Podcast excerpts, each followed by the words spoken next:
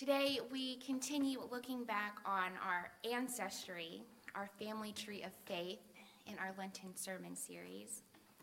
Last week, we met Moses and friends in the wilderness where they asked that question Is God among us or not? This week, we'll jump ahead a few generations to when we first meet David, the boy who will become Israel's second king. Friends, let us listen now for a word from God coming from 1 Samuel chapter 16, verses 1 through 8. The Lord said to Samuel, How long will you mourn for Saul, since I have rejected him as king over Israel? Fill your horn with oil and be on your way. I am sending you to Jesse of Bethlehem I have chosen one of his sons to be king. But Samuel said, How can I go? If Saul hears about it, he will kill me. The Lord said, Take a heifer with you and say, I have come to sacrifice to the Lord. Invite Jesse to the sacrifice, and I will show you what to do. You are to anoint for me the one whom I indicate. Samuel did what the Lord said, and when he arrived at Bethlehem, the elders of the town trembled when they met him. They asked, Do you come in peace? Samuel replied, Yes, in peace. I have come to sacrifice to the Lord. Consecrate yourselves and come to the sacrifice with me. Then he consecrated Jesse and his sons and invited them to the sacrifice. When they arrived, Samuel saw Eliab and thought, Surely the Lord's anointed stands before us now. But the Lord said to Samuel, Do not consider his appearance or his height, for I have rejected him. The Lord does not look at the things people look at. People look at the outward appearance, but the Lord looks at the heart. Then Jesse called Abinadab and had set him to pass in front of Samuel. But Samuel said, The Lord has not chosen this one either.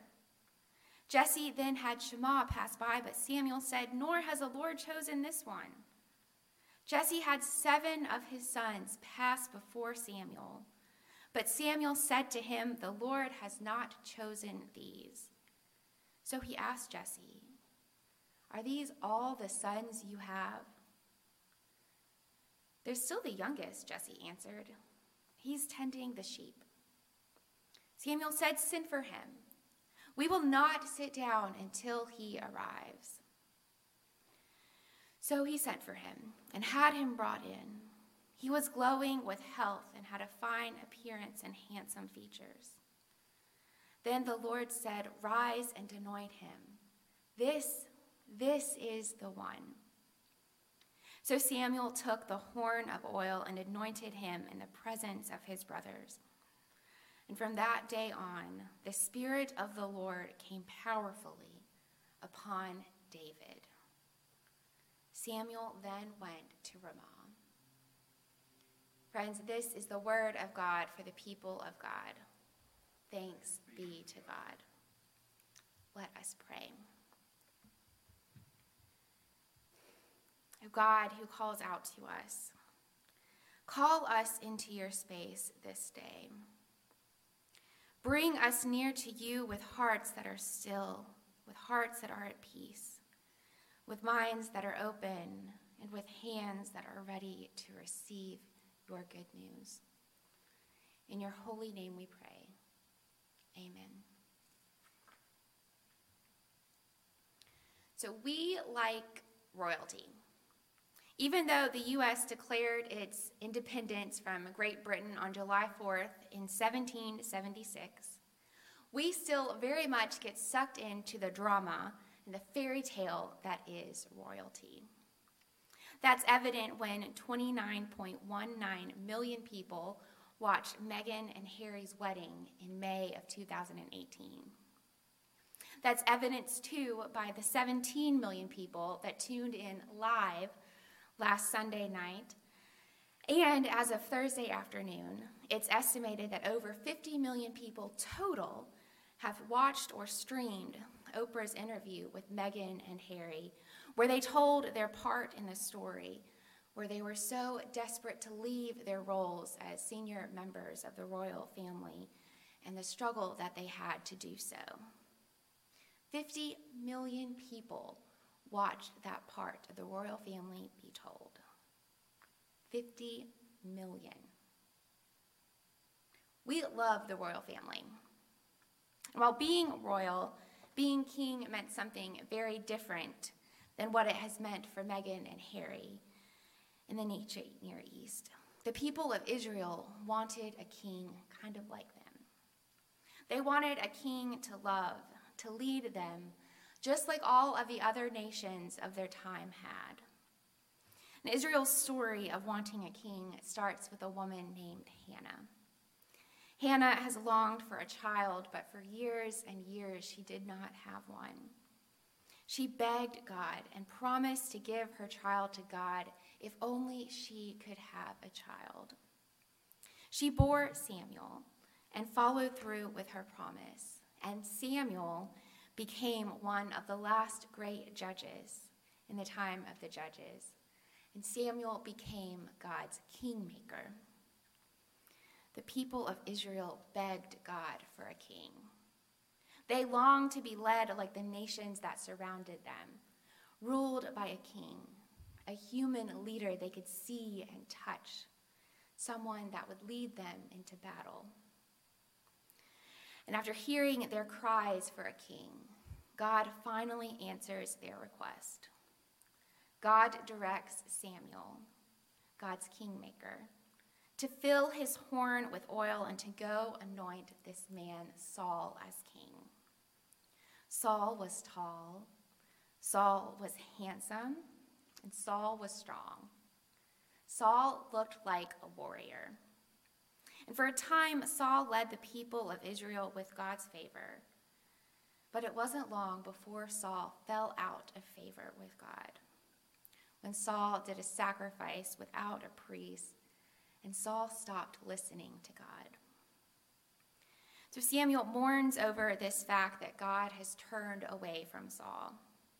Samuel, after all, was the very one that anointed Saul as God's chosen king and then God turned away. I think I'd be a little devastated over that too.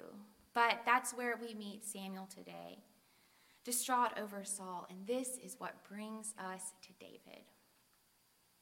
God asked Samuel how much longer he is going to mourn over Saul before telling him to get up, to fill his horn, and to go anoint a new king. God tells Samuel that we are going to Bethlehem. I think, like most humans would probably do, Samuel says, God, just how am I going to do that?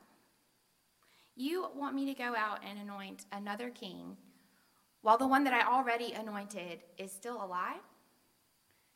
You, you know he'll probably kill me, right?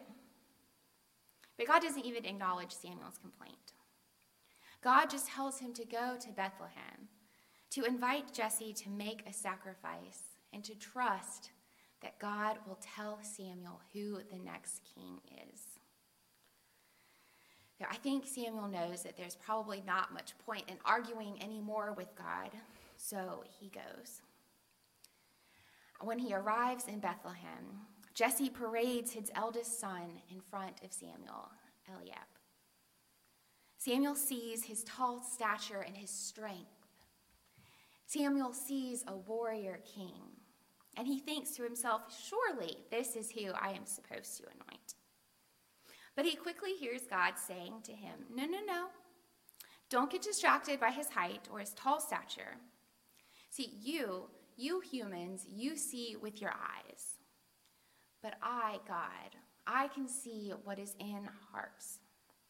And it's not him. So Jesse parades his other sons in front of Saul, and each time God says, No. It's kind of like that end of Cinderella scene where the prince and his aide are at the evil stepmother's house, and the two stepsisters have tried on the slippers and they don't fit. And then the prince says to the stepmother, Are you sure you have no more daughters? And then Cinderella comes breezing in and the shoe fits. It's kind of like that. So Samuel asked Jesse, Do you have any more sons? Because at this point, he knows it's one of Jesse's sons. So Jesse says that there is one more. There is the shepherd of the family, and he is out in the field with the sheep. Jesse sends for his youngest son, and when he finally arrives, Samuel hears God say to him, This one, this is the one I want you to anoint. Pour the oil upon his head. Samuel pours out the oil on his head, and the newly anointed king of Israel is revealed as David. David the shepherd. Now, David wasn't tall in stature, and he was not what people expected to be God's chosen king of Israel. But yet, that is who God chose. God saw David's heart, and God deemed it good. We know that David wasn't exactly a flawless leader. He wasn't a perfect human by any means. In fact, a few chapters later, he'll see a woman bathing on a roof and then send her husband to die in battle so they can be together. So clearly, he is not perfect. And I think God knew that he wasn't perfect. But God looked at his heart, and God still anoints him as king. Then David becomes the central figure in our family tree of faith. Yet most of the Psalms are attributed to David, and Mary and Joseph are returning to Bethlehem, the city of David, when Jesus is born. David becomes the king that God loves. David is God's chosen one. And this, this is the part of the story that I find most interesting when I think about our ancestry DNA with David. It's not that God chooses who we humans might not suspect, although I think that's true in a lot of instances. But it's that God sees what's in our hearts. God, knowing that we are not perfect, God still calls us good. God still takes us and our hearts and calls them good. God will write our names on the family tree of faith and call them good still. Because God sees what's on our hearts, and God calls us good, even though we will surely mess up. You know, this thought, this revelation is one that I think we would do well to hold on to, especially when it comes to thinking about issues and things that are so big in life that we feel like we can't possibly do anything about. For the past few weeks, several in our church have been having these conversations together about issues of race alongside our own experience of waking up to our own race, our own whiteness. In this book that we've been using to anchor our conversations, Waking Up White, Debby Irving details her own experiences waking up to her whiteness. She recounts several of these stories where she was doing her very, very best to be culturally sensitive and to make people of color feel welcomed and feel like they belong in whatever situation she was in. But time and time again, she says the wrong thing. She wonders if her intentions were pure. She tells this one story where she's at a conference about diversity and she is warned ahead of time that she is likely to be in the minority. The first workshop she attends is watching a documentary. This documentary was made by professionals of color, and it tells the story of this kind of racial discrimination and discomfort that they faced in their lives.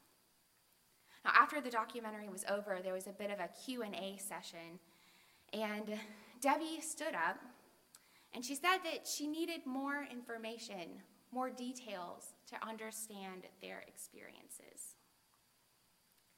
Now, to you and me, that seems pretty normal, right? But to the room that Debby was in, a room full of people who didn't look much like her and who had not had a similar experience to her, Debby said the very wrong thing. Debby didn't realize that by asking for more details, that she told the people she was in the room with that their stories, their experiences were not valid. And this book that we're using is really full of these mess up moments where she says and does the wrong thing. But it's also full of her reflections on what could have been a better way. Now, I don't know if Debby is a woman of faith or not, but the fact that she has compiled, her stories of these moments when she has woken up to her whiteness, these instances where even in her most serious and well and well informed attempts to affirm people of color, she misses the mark. That she's compiled all of these stories into a book that millions of people across the country have read, and even our denomination and our church are using to have conversations about what race means in our society. That feels an awful lot like God anointing Debby, even though God knew that she would mess up along the way. Friends, know that God sees what is in our hearts. And though we are certainly not perfect followers all the time, God calls us anyway. On these great family trees of our faith that include people like Moses and David and Abraham and Sarah and Adam and Eve and even Jesus Christ, God writes our names too. And God calls us good, knowing that we too will certainly mess up along the way. Isn't that a gift to be included in such a tree? Right? In the name of the Father, the Son, and the Holy Spirit. Amen.